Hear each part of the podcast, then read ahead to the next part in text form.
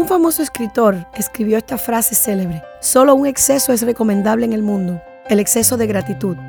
El agradecimiento es un símbolo de nobleza y de dignidad, pero desafortunadamente, en nuestros tiempos, lo que más prevalece es la ingratitud. Olvidamos de dar las gracias a nuestros padres, hijos, a maestros, amigos y a Dios. La gratitud no es un sentimiento que nos esclaviza, por el contrario, es una muestra de la grandeza del Espíritu.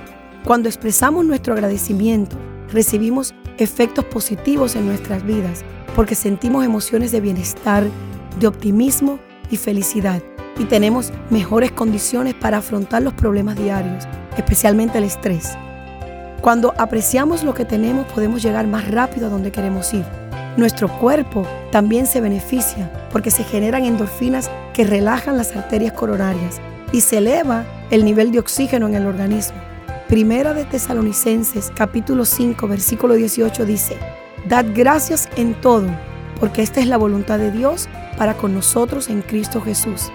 Al expresar gratitud, recibiremos recompensas incalculables. Soy Marian Delgado y te animo a conocer más de cerca a Dios. Búscalo en la intimidad y pídele ayuda. Verás la diferencia en tu vida. Han escuchado Un Minuto con Mariam. Para más información, llámanos al 305-273-1263 o visita mujerúnica.com.